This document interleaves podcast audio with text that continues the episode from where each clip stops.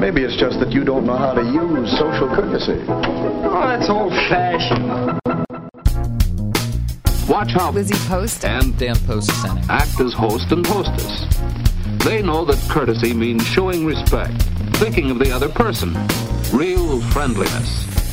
Hello! and welcome to Awesome Etiquette. Where we explore modern etiquette through the lens of consideration, respect, and honesty. On today's show, we take your etiquette questions about finger foods. Is 2:30 o'clock a thing? Zits at the dinner table. Party guests not paying attention to invitations. And gifts that you don't really like from someone you really love. Plus, your most excellent feedback, etiquette salute, and a postscript segment on Emily Post's theory of the Bank of Life. Coming up. Awesome Etiquette comes to you from the studios of Vermont Public Radio and is proud to be produced in Burlington, Vermont by the Emily Post Institute. I'm Lizzie Post. And I'm Dan Post Senning. What's going on, cuz? I'm like in my little hobbit hole at home working working away tirelessly. What are you doing at our office these days? I'm busy being it at the office. I'm chicken. stepping into a time machine every day when I go to work. I mean, I know that like people think etiquette's outdated, but I didn't think you were joining them. What do you mean? What I mean is, etiquette changes and evolves, and so does EPI, the Emily Post Institute. Uh-huh. And I am in the process of bringing back a blog that we used to run called the Etiquette Daily. Yay! I know. One of the first things that Lizzie Post and I both did at the Emily Post Institute was work as part of Emily's Army. And This was a group of people that used to answer questions that got submitted to our website via email. And we did that as as hourly work. Mm-hmm. Lizzie's mother used to batch these questions that came in and put them on a database server. We'd go get these batches and answer them, and it was a pretty involved process Yeah.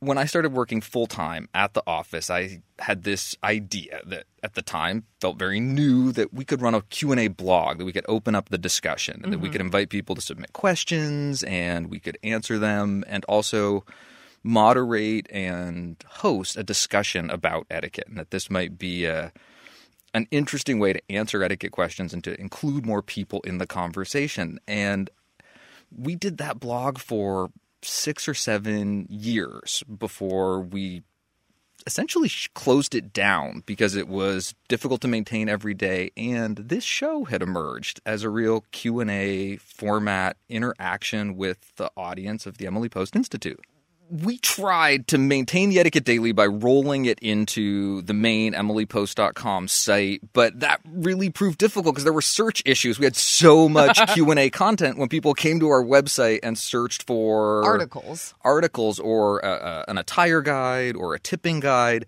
they would get many many many q&a's about attire and tipping that would come up as part of that search. It made it more difficult for people to find the information that they come to emilypost.com to find. So we even had to close down that archive that q&a archive that had built up over time. And after a couple years of no etiquette daily i just want to bring it back. And i've had a, a little bit of a pause this spring and an opportunity to do that. And as I've gotten into the work of rebuilding this blog, it, it so that it's been not going to eat up our Emily Post site at all. Yeah. Yeah.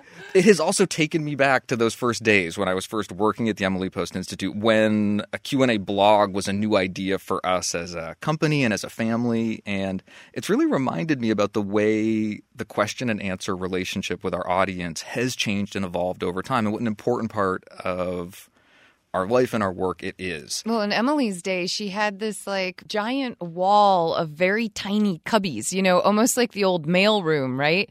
And they had all these little pamphlets on like where to put the fork, uh, you know, when to light the candles, like all these different little things about about hosting and entertaining and and etiquette in your life. And so you would just get a mailed pamphlet to you as opposed to, you know, an actual handwritten answer to your question back then. So even Emily had ways of trying to make it efficient, trying to deal with both the, the level of personal attention and time that she could dedicate to it, as well as the level of personal attention that it deserved, with then the efficiency of how do I just deal with the volume? just what is possible. And Emily also had a question and answer radio show that she ran. Yeah. And I'm reminded about how things do change and evolve and yet they also stay remarkably the same in so many ways us running a Q&A blog and also having a podcast where we answer and talk about etiquette questions of a contemporary audience really is very similar to the work our great great grandmother did. In the spirit of changing and moving forward, I also am really excited to make the Etiquette Daily something that's new, that's not just a question and answer blog, but somewhere that people can find daily etiquette content that's new and that's fresh. And I want to invite our whole audience. Please come check it out. I will be so curious to hear what you think. And feel free to help. I'd love to hear your suggestions, your thoughts, your ideas, things you'd like to see. Feel free to leave comments on the site or to send an email to etiquettedaily at emilypost.com. Well, Dan, I'm so curious because I left you to do the postscript for um, this week's script, and I don't know what we're going to talk about. It says the Bank of Life dash E period P period. So I'm guessing that's Emily Post, but the Bank of what? There, the word etiquette doesn't even appear in there. What are we in store for once we get through our questions and feedback? This is one of my favorites. Stick with us. Stay tuned. You're going to find out in the postscript. Can't wait.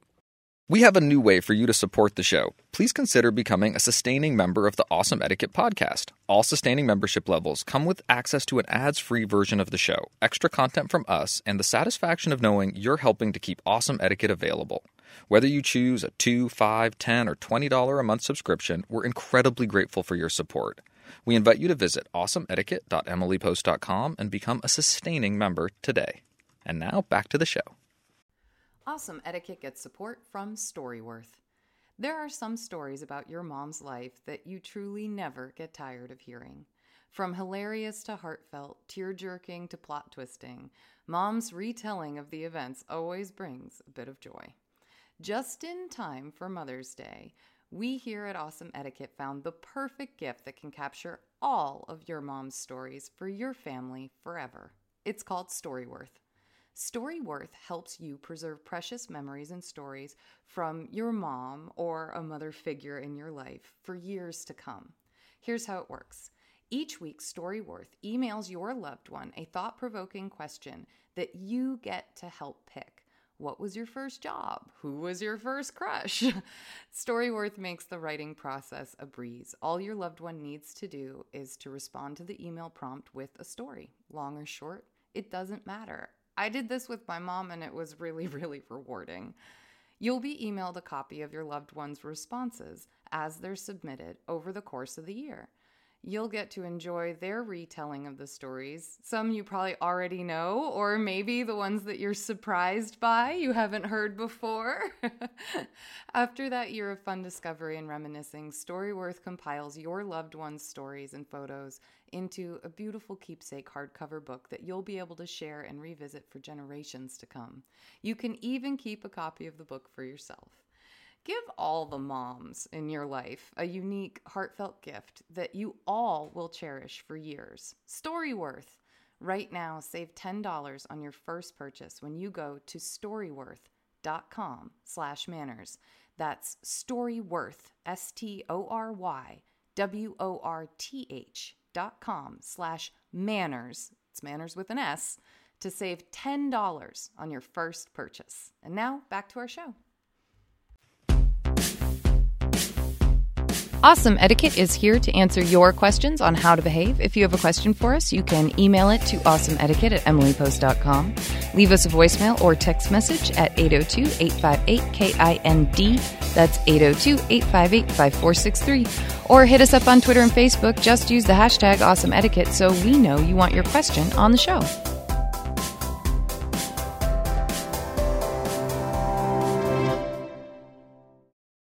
Our show begins with two table manners topics.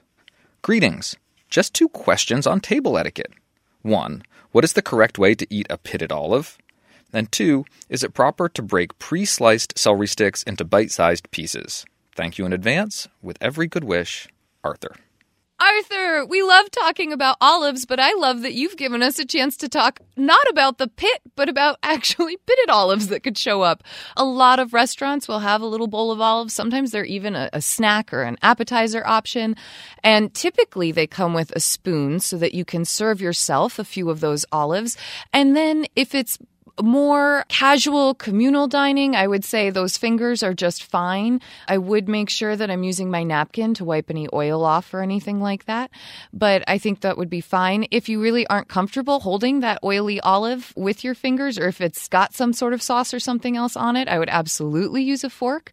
I would say go for comfort level and consider your surroundings and the people that you're dining with. Try not to touch every olive in the bowl. no fishing around for your favorite garlic stuff or blue cheese stuff. Guilty. um, sort of basic communal food rules apply. I like that idea of being sure you have a napkin at hand if you're about to pick up an oily Olive. olive napkin lover. Dan over here likes that suggestion too. If there is a utensil, eat a pit of olive with a utensil, get it onto your plate, use your utensil to eat it. But oftentimes there isn't. Oftentimes these are finger foods, so Yeah. you're doing the best you can. Yeah, exactly. And if you did end up with those pits, you may either use your fork to remove them from your mouth and put them on your plate, or you may use your fingers. Best practice, however, for both conditions or situations, excuse me, is to put your napkin up in front of your mouth while you remove the item. Okay, so what about this other question that Arthur has for us? Is it proper to break pre sliced celery sticks into bite sized pieces? Now, the word break is in here, so I'm not picturing slicing them with my fork and knife. I don't think Arthur's asking about eating it with a fork and knife, but when you just pick up that stick, could you break it in half? I follow the keep it neat rule in my mind Yeah. when I am not sure what to do. And for me, breaking celery sticks is a little tricky. Sometimes you end up with those strings. I mean, Yeah, maybe yeah, you yeah. could just snap off a clean piece and pop it into your mouth. If that wasn't a big production or wasn't making more mess Yeah. out of the situation, I don't think there's anything wrong with that. But I, I think of a celery stick as finger food that you're probably going to not put that piece back somewhere. Yeah, so I don't, don't mind biting off pieces of a celery Here's stick. Here's the interesting thing, though. We tell people to pick up their bread, take off a bite sized portion, butter it, and eat it. We don't tell people to rip a hunk off the bread, but we are suggesting to like rip a bite off the celery. there's an older tradition around breaking bread and maybe it's also because the with the bread there's more of a mess if you're pl- like doing butter Well, that's the butter. it. Yeah, that part I get. That part I get. But I'm wondering if that's where this question is coming from. The idea of, hey, wait a minute, we break bread and take bite sized pieces. Are we supposed to do that with other things that are more than one bite? Um, I think breaking celery, breaking carrots is a little more difficult by hand. It's not. It doesn't seem like the natural way to go in that instinct. I think when we're ordering the types of foods that usually come with celery sticks and and carrot sticks and and you know a dip or something like that, the expectation is much like that chip where you you dip, you bite, and then you finish the rest of the the chip. You know, I yeah, that's that's what I'm picturing here. And if you need to go back with the second half of that celery stick, have some of that dip on your plate so you're not going back into that communal bowl. You're avoiding that dreaded double dip, which might also be the intent of doing these bite sized pieces. But I'd still say out of that communal ranch. Yeah. Just one dip. one dip. Arthur, we hope that this helps answer some of these wonderfully um, delicate finger food questions.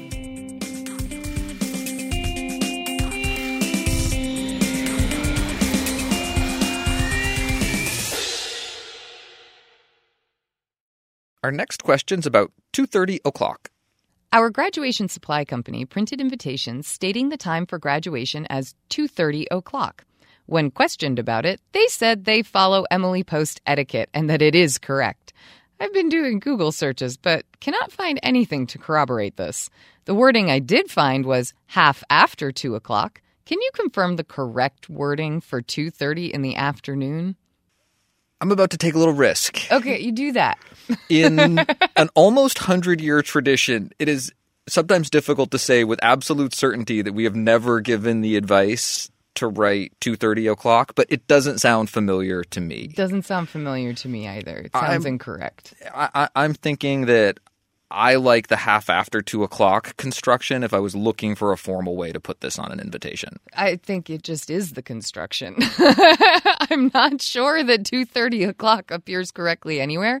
What I love is that we have an audience full of listeners who often are able to find delicious corners of the world where where things like this do exist or where the assumption that this is correct might have come from. I did double check our 19th edition. That's the most updated edition of Emily Post's etiquette, and we still list it as half after two o'clock if you are writing out an invitation.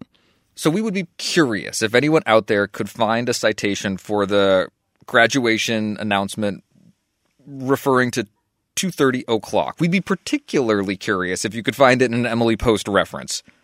Good luck, happy hunting, Congratulations to all the graduates. and congratulations. Looks like I'm the one that's late. Could be, Hal, could be. But don't take it too hard. Our next question isn't three zits. No, our next question is not three zits, but it is question number three, and it is titled Zits. Hello, I'm really enjoying your show and have a question regarding rude people. What is the proper way to handle someone pointing out your imperfections? For instance, when you have a blemish and someone says you have a huge zit on your face at a full dinner table. Thanks, Kaylee. Kaylee, I really a- appreciate the example that you've given us. I think it's a great one. Um, I think that I might be inclined to say something to the person directly at the t- if they were willing to call out a giant blemish on my face at the dinner table. I think I might be more willing to fire something back that was along the lines of. I'm not sure this is the moment I needed to be alerted to the zit that has been on my face all day, but thank you. Shall we change the topic of conversation?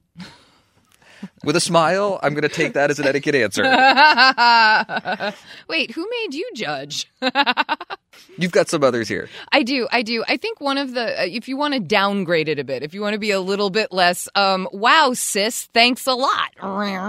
Um, I would instead go with something more along the lines of, I think that's one I'd rather not discuss at the table. Tell me more about your soccer game today. Also, etiquette appropriate. a little more etiquette appropriate, a little, a little, a little more graceful, I would say. But you know, the the top one at least uh, identifies feelings and comfort levels. Again, maybe the table isn't the place to be doing it. also delivered with some humor. It's amazing the Yes. the power that that good humor has to transform whatever words come out of your mouth. Delivered with a smile on your face, trying not to let that snipe inspire your own ah. insecurities and result in an angry reply. That's the real challenge. Yeah. That's the real trick in Taking these the situations. barb off of it and bringing the light and bright to it. And to that end, Daniel Post Senning, you actually have kind of that that absorbing tone to your sample script here, and I really liked it. this is an example that I heard happen. This was a, a relative of mine, and I remember it from my childhood. Yeah.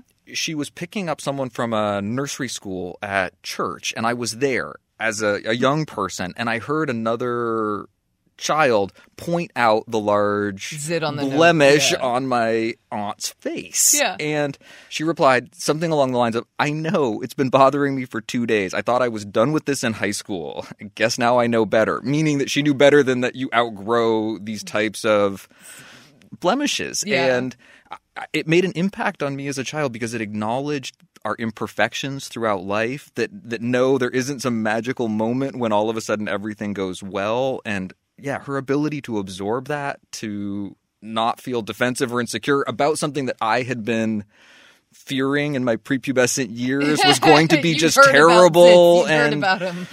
I remember it to this day and it it really was a, a gracious and graceful response. It's wonderful. It's it's like I said, it's absorbing. It's absorbing an insult or something you wouldn't want someone to do to you rather than immediately deflecting and and being angry at them, you know, uh, which our first two answers have a bit more of that like that defense or that, oh, you're being rude. You shouldn't be. Let's move on. Whereas yours is more like, oh, I know. And isn't it a bummer? And yes, let's talk about the soup we're eating instead.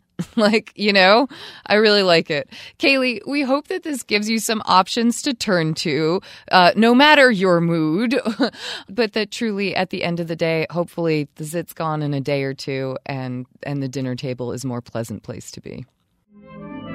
No, he didn't hurt me. I don't like that guy. Why doesn't he pick on Fred Smith or somebody his own age? Our next question is titled Party Guests Pay Attention. Hello, I'm a regular listener to your show, and I appreciate the useful advice I hear every week. I feel like this question may have been asked in some variation on another episode, but if it hasn't, I'd love some advice on the situation I'm finding myself in. I'm hosting a baby shower for my sister soon. A month before the event date, I sent out online invitations to a limited number of guests. The invitations had the names of each guest invited, with RSVP space for only those guests. The shower is a formal event at a small venue and with costs associated with the number of guests. About a week before the shower date, I got a few text messages from guests asking if they could bring others to the shower who were not on the invitations. I told each of the guests who asked the same thing.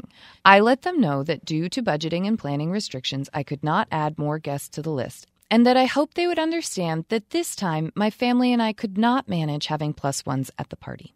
My question is this What is the etiquette around asking a party host if you can bring a friend to their party?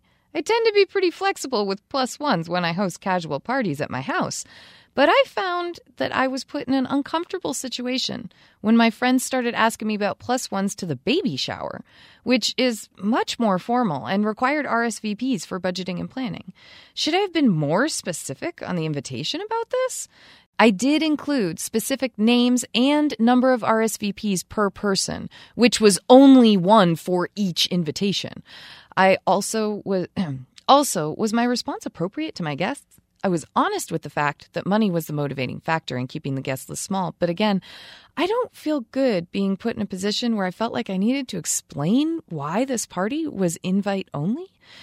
Thank you so much, Anonymous. I'm glad we finally got to this question because we teased it on a previous show. We did? We were talking about the subtle and tricky etiquette around asking if you can bring someone to an event. How do you approach a host and ask if you could bring someone when you Oh. think it might be okay? It, yeah, things are more casual nowadays. It's, it's different. And at the same time, the reason that we recommend that you proceed with some caution or some awareness that it is an ask is exactly the feeling that our question asker expresses that all of a sudden you feel a little bit put upon to explain the reason why the plus one answer would be a no and that oftentimes that answer has to do with decisions about budgeting and party costs and that just, Just starts to even. feel like you're getting into the nitty gritty of something that's supposed to be festive, supposed to be a party, and it doesn't make you feel good. Well, and remember too that the question that is being asked when you're invited to something isn't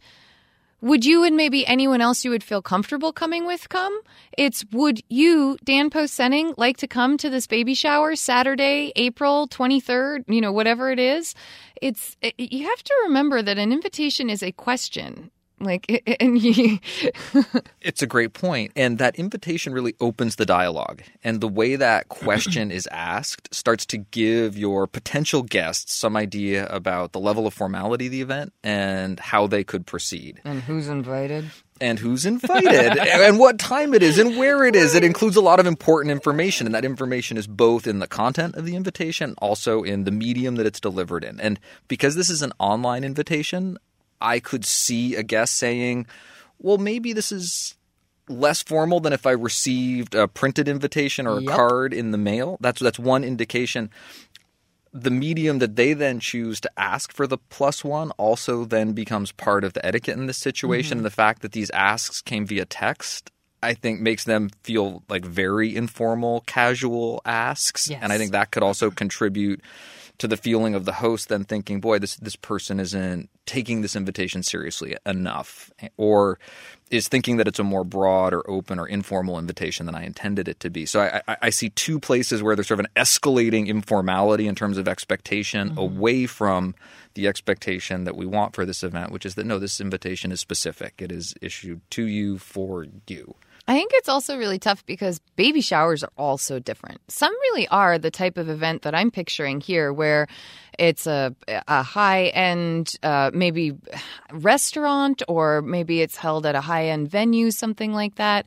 And I say high end because we're talking small group of people. There, you know, our anonymous has alluded to cost and things like that. I think it's safe to say that we aren't doing a potluck. Everyone from the neighborhood, whoever can make it, would be so great celebrate shower me with your wishes type of event.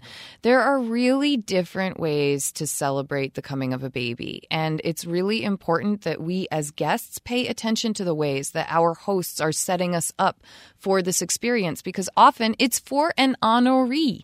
And so we are really not just respecting how the host wants to, to handle this, but also how the honoree is going to be celebrated. And we want to embrace that and not kind of impose our wishes or our conveniences onto that. Yes, it would be more convenient if children were invited to this baby shower, but they weren't. And so that's the setup. And if that means you can't go, that means you can't go. The thing is, is we live in a really casual, comfortable society now. So, oh, but can't I just ask? Is such an easy th- oh, I'll just shoot a text message. Oh, it won't bother her at all. I'll just ask and then I'll know and I'll feel better and know. And what you forget about that ask is that there's someone on the other end that it can cause pressure and anxiety for and to just really, before you ask, ask yourself, how much do I really need this accommodation? How important is it? Maybe, as is so often the case, I'm looking for the good etiquette advice thinking forward. Right, what, what is right. In your control? What is what is in your hands that you can do that you can feel good about that sort of saves or resolves this situation in some way? Because it's going to happen. People are going to do this. I think that your answer, and I'm going to even use the, the the we and include my cousin in this. I think that we think your answer is really good. oh, yeah. Oh, it was spot on.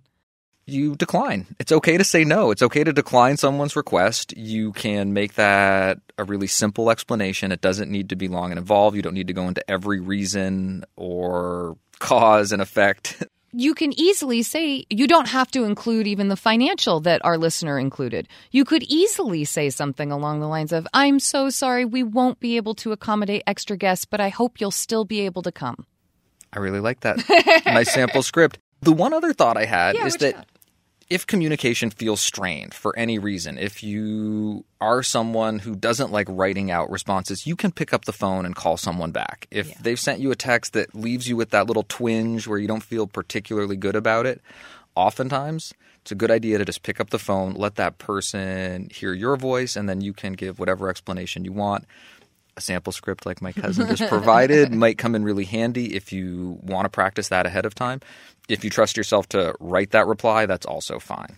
Anonymous, we hope that this helps spell it out just a little bit more. It is not polite for folks to respond to invitations by asking to bring extra guests. It does happen on occasion, and especially in our more casual society, but we think that you handled the situation beautifully. It all starts with knowing whether you're going or not, and with whom. It helps if the boy is early with the invitation. That way, the girl feels she's his first choice. Our next question is about gifts for me or gifts for you. Hmm. Dear Lizzie and Dan, I've been listening to Awesome Etiquette for a couple of years now, and it has been helping me navigate my mid 20s. I love how sincere you are in your advice giving, but that you deliver it with such a lovely lightness of touch. I'm emailing with an admittedly low stakes etiquette dilemma. For a year or so now, I've been dating a wonderful, kind man. So far, we have found ourselves to be compatible in all the important ways. And yet, I'm writing to you too. When it comes to gift giving, he hasn't grasped my taste yet. There's a theme to most of the presents he buys me. Think astronomy or food or art. It's an area that he is extremely passionate about. He does know that I have different interests, but I think he feels so excited when he sees something in this category that it overrides everything else in his mind and he buys it for me. A couple of times he has joked about having to stop himself from buying me something he knew wouldn't really be my taste. I have tried every gentle technique I can think of to guide him towards gifts that are a little more me. I've casually mentioned when a company whose products I enjoy has a sale on. I've written out my list of books that I'd like to read, previously kept in the Notes app on my phone, and left it on my bedside table with my pile of books where he has seen it. I've mentioned films that I missed in the cinema but that I'd like to see when they come out on DVD. I've sometimes thanked him for how kind and generous he is, rather than saying, Great, I love this. On the occasion, he's given me something that I do love. I've almost gone overboard with delighted enthusiasm to try to indicate that he was on the right track. He's usually an emotionally intelligent person, but none of this seems to have worked. I know this is a small problem, but it's starting to make me feel as though I'm not seen as an individual separate from him. Do you have any advice for another approach here? I'm unsure whether to raise it gently but directly with him because he is so generous and it will seem ungrateful. He gives me quite a few of these presents, not just on special occasions. Should I just focus on the affection behind these gifts and accept that a house full of these themed items is the very minor price of admission to be with such a wonderful partner? Help. Thanks again for all the great work you do. Warm regards, Anonymous. This is really hard. Um, it sounds like your house is filling up very quickly too with items that you you just aren't that excited about. Um, and it's very clear that you're able to separate out the the the, the not so great gift giving taste and where it comes from from your affection for this person. But I understand after a while when it's really hard because you do feel like you're looking a gift horse in the mouth, but from the the the people in our life that are close to us, when gifts don't really have a lot of attachment to the individual receiving them, it does sort of feel like why am I even getting this? Like it's it's not a thing for me, you know? And that can be really hard when someone is trying to be spontaneous and give you something sweet. I think that part of the problem is that you're doing very passive things and hoping that he will pick up on them. And I think that that is tough. I think that leaving the list of books you want to read next to the pile of books on your bedside table is not a good way of going about getting him to figure this out. I think that instead, I might do something when birthdays or holidays are starting to approach. I might suggest something like a wish list that the two of you come up and work on together.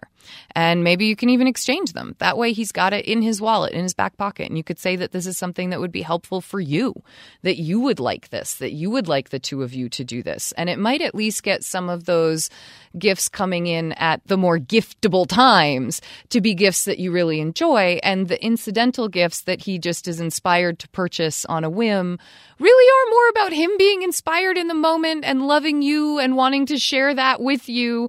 Um, and even if it's not your thing, uh, he's having those moments when he's out and about and he's being reminded of you. And that's how you can take those gifts. But I think that if I was doing this, the really, I, I love that you said gently and directly approaching this. I would gently and directly approach it by asking to do a gift list swap. And that way there's kind of some guidance on there. That is such a practical answer. I love it. oh, good.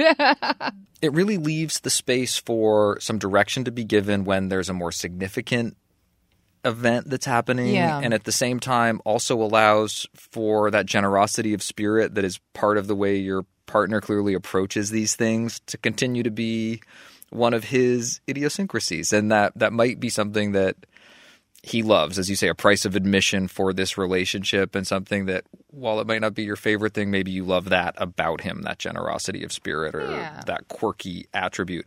I've got to say, as I was reading this question, it read the way I would hope an answer that I give sounds. there is so much awareness, and even the the nature of the approach. It was such a gentle approach. I, I could see the escalation of the tactics involved, and the awareness of, of all the things that are at play, the dynamics of the relationship. And because of that awareness, I would echo my cousin's sentiment and say that I, I, think I would trust you to have a more direct conversation. And in the same way you've mapped it out for us, I really liked your language about wanting to feel seen in the relationship. And as that feeling starts to emerge for you, I'm sure a partner as generous as the partner you describe here would want to know about that feeling also and that I think that you would be able to communicate in a way that would effectively do that. Okay, so a final thought if you want to address the fact that you are receiving a lot of things that just really aren't your taste. They're all themed in this thing that he loves. Might be to focus on his generosity of spirit and inspiration in the moment and say, Jim dear, I am so thrilled that you are such a generous and wonderful partner. It's your gifts just they they do make me feel touched. The generosity of spirit is so wonderful. However, I have to admit that this is really something that's that's more of your excitement and enthusiasm and interest and i would say your style. And when you're out in the world and you're having that moment where you see that item and you think oh let's go crazy and get all the things that are covered in this thing or look like this or look there's a whole box set um, take a picture of it and send me the picture instead. This is not an easy like suggestion to deliver by the way. It would take quite a lot of etiquette dancing to get this one right but I like the idea of you could take a picture of that thing and send it to me rather than buying me the thing that really isn't my thing. Anonymous, clearly you have a loving partner and a really good problem to be dealing with. That fella had a lot to learn about girls. Your mother lost all interest in him after she met me. Thank you for your questions. Please send us updates, comments, or feedback on our answers to awesomeetiquette at emilypost.com. You can leave us a voicemail or send us a text message at 802 858 KIND. That's 802 858 5463. Or hit us up on Twitter and Facebook. Just use the hashtag awesomeetiquette so we know that you want your question or feedback on the show. Each week, we like to hear your thoughts about the questions we answer and the topics we cover. Today's feedback begins Dear Lizzie and Dan, I love your podcast. I especially enjoy the affection and camaraderie that the two of you obviously share. Thank you. I am listening to the question that was raised when a church dinner did not include all of the foods that a particular church member who was on a strict diet wanted to eat. I would like to respectfully suggest another point of view. For five years, due to severe illness, I ate a very restricted diet. I could not eat dairy, egg, sugar, gluten, corn, or soy.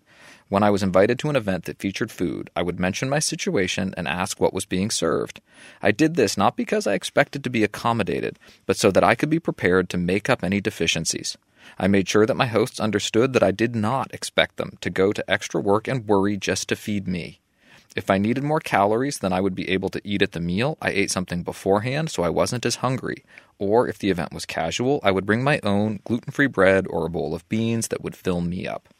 The world does not revolve around me. I do not expect people who are busily trying to produce a large feast to cater to every single guest's preferences, particularly if they are working within a limited budget. I did regularly attend a small book club which featured sugary treats. The host always included a bowl of fresh fruit for me, a kind gesture that I greatly appreciated. But I did not expect it. I was fine if I could just sip a glass of water and talk to my friends about books. For me, the point of such gatherings is not the food, it is the wonderful chance to associate with people that I care about. Thanks for letting me share these thoughts and keep up the good work. Linnell, Provo, Utah. Linnell, I couldn't second your suggestions further. I think it's a great idea. We always say you want to be able to take care of yourself. That way, you aren't putting the blame on other people. That way, you aren't making it their obligation. I think a lot of folks with dietary restrictions have moments where they just get really, really frustrated with constantly having to adjust or not having enough that they can enjoy. And it is, it's a tough moment. And I know a lot of friends who are on restricted diets who have it. I had that moment with my family this Christmas. It happens from time to time, but I love every proactive thing that Linnell has suggested here. And mostly, I love her proactive attitude of this is something I have to deal with. It's my thing to deal with. Linnell, oftentimes when we look at situations, we would give one piece of advice to someone on one side of it, and I would give Mhm. another piece of advice to someone on the other side of it. Mhm. I think that your advice will stay in my little mental record book for good advice to give guests who are dealing with this kind of situation. Absolutely. Our next piece of feedback comes from Gwendolyn in France. Hello, Lizzie and Dan. During the podcast, you always encourage listeners to send you feedback, so I decided to join. I want to thank you so much for the awesome podcast. I listen to it from France every Tuesday morning on my way to work, and it always brightens my day. I especially enjoy discovering other countries' etiquette. Even as a French person, I find your podcast resourceful. It was a great help during my wedding planning last year. I loved every idea for a few minutes, and I tried to maintain my boundaries in a friendly but firm way. I didn't know the practice of thank you notes, so I try to include them in my daily life now. So far, every recipient has been very enthusiastic about it. Not only is your podcast very interesting and full of content, but it is so much fun to listen to. I find it a very enjoyable way of practicing my English listening skills since you always speak very clearly. Thank you so much, and I hope that many more episodes are to come. Have a very nice day. Best regards, Gwendolyn from Lyon, France. Gwendolyn, it is so nice to hear from you. Bonjour, right? Absolutely. You're the one of us that actually speaks French. Un petit peu. Un petit peu. Je suis très désolé, monsieur, mais je ne parle pas français. Très bon. and now we're about hitting the limit of my conversational Yep, friends. that's it for me too.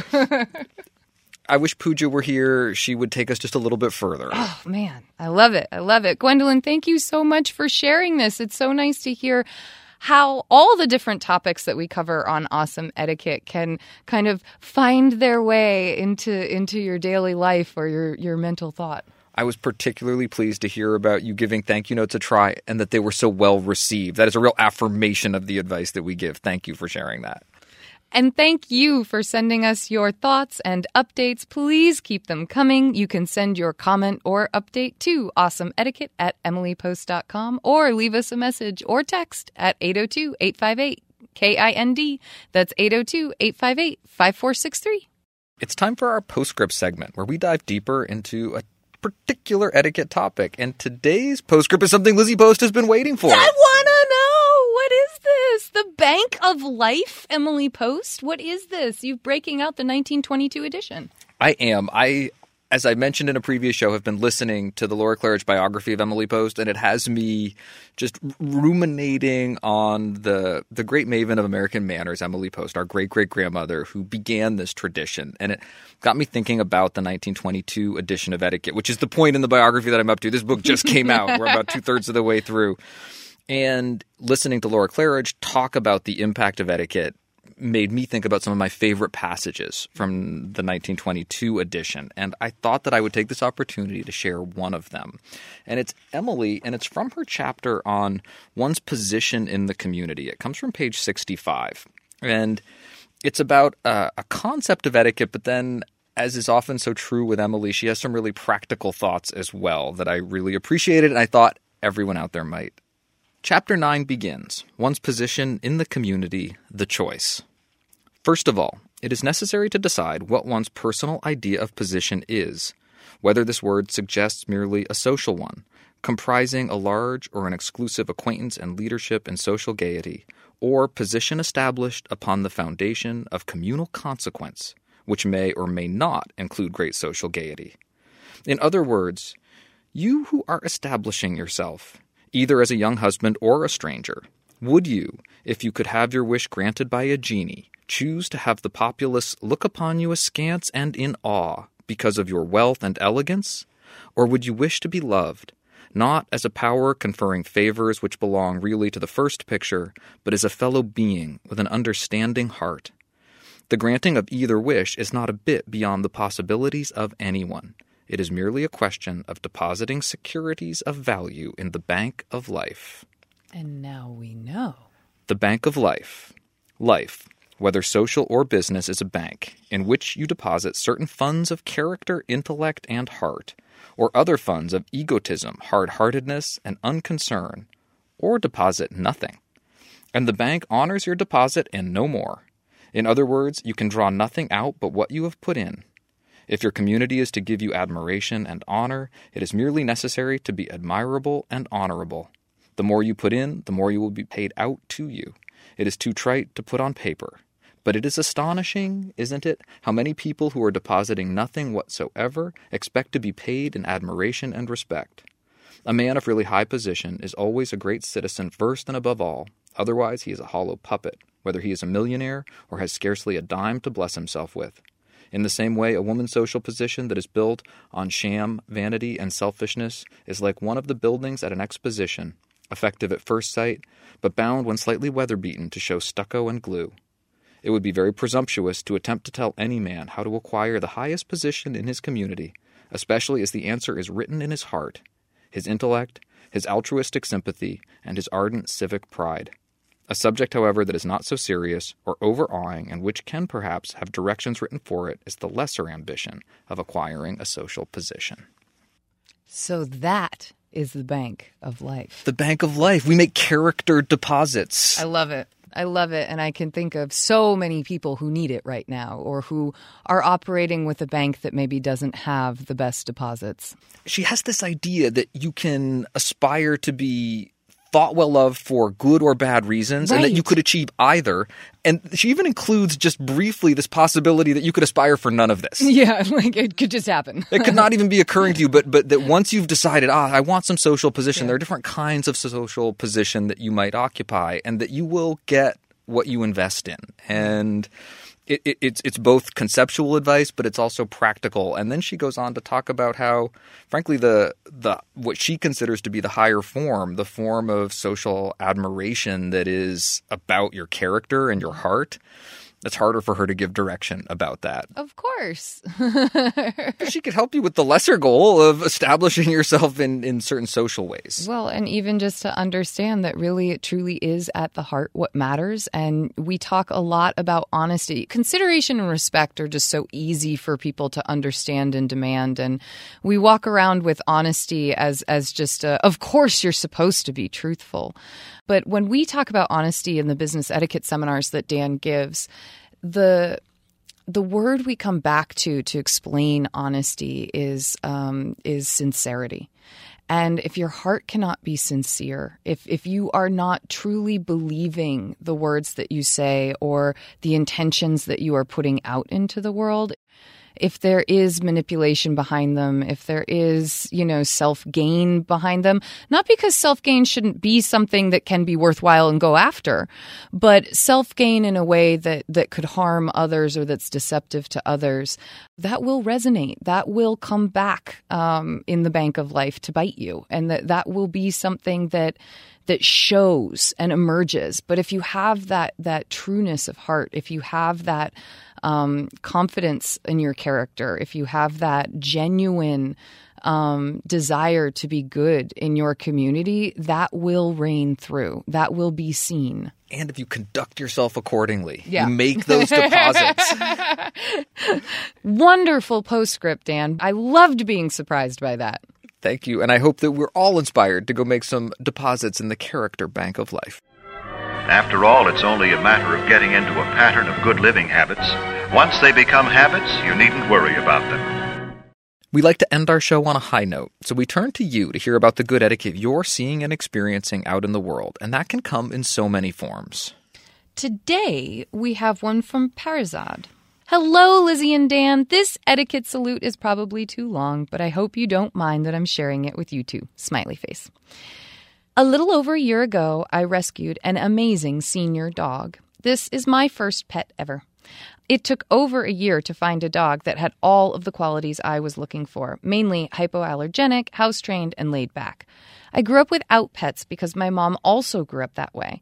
Most of our family friends do not have pets. When out in public, I've noticed my mom gets a bit nervous or skittish around dogs. I was hesitant to send this salute because I'm ashamed of myself. I went against your rule of honesty and did not tell my parents that I adopted a dog. Like, I didn't tell them for over a year. When my parents came to visit, I found a doggy sitter for him. The second time they had come to visit, he had had a little stomach bug and had gotten sick in my apartment a couple of times. I knew he didn't mean to because he's the type of dog that digs all four paws down and refuses to come inside after our walks if he still needs to potty a little more. About a week before their visit, I called my mom and told her I have a dog. I also told her that he had had a couple of accidents at home because he was sick. Then I reassured her that I would be more than happy to find a doggy sitter for him during their stay. I asked her to please think about it and text or call me the next day. She said she didn't need to think about it. This was his home. She can't just kick him out like that. When my parents arrived, my mom had brought him a little sweater and a toy. Later during their visit, my dad quietly told me that she'd been very nervous. So even though she had major reservations, she did what she always does. She put others at rest, considered everyone's feelings, and was a shining example of everything I ought to be. I am glad to say my mom absolutely loves my dog. She especially loves that he's so chill. He pretty much likes to hang out and stare at people. By the end of their visit, my mom would insist on being the one that took him on his walks. And there's a heart emoji after that. Thank you for all that you do. Warm regards, Parizad. Thank you for this salute. I could see my beaming cousin who has a, a rescue dog of her own who is the center yes of- he is the center of my life and and getting older so i get a little more well, more touched when i hear the dog stories these days i will not turn this into a salute for benny well, he is a sweet, sweet heart, and clearly this family also has a very sweet heart. Thank you for sharing. And thank you for listening. Thank you to everyone who sent us something. You can send us questions, comments, and salutes by email to awesomeetiquette at emilypost.com. By phone, you can leave us a message at 802 858 KIND. That's 802 858 5463. On Twitter, I'm at Lizzie A. Post. And I'm at Daniel underscore post. On Facebook, we are Awesome Etiquette and the Emily Post Institute. Please help us out. Become a sustaining member by visiting awesomeetiquette.emilypost.com. You can also subscribe on iTunes or your favorite podcast app and consider leaving us a review. Our show is edited by Chris Albertine. Thank, Thank you, Chris. Chris.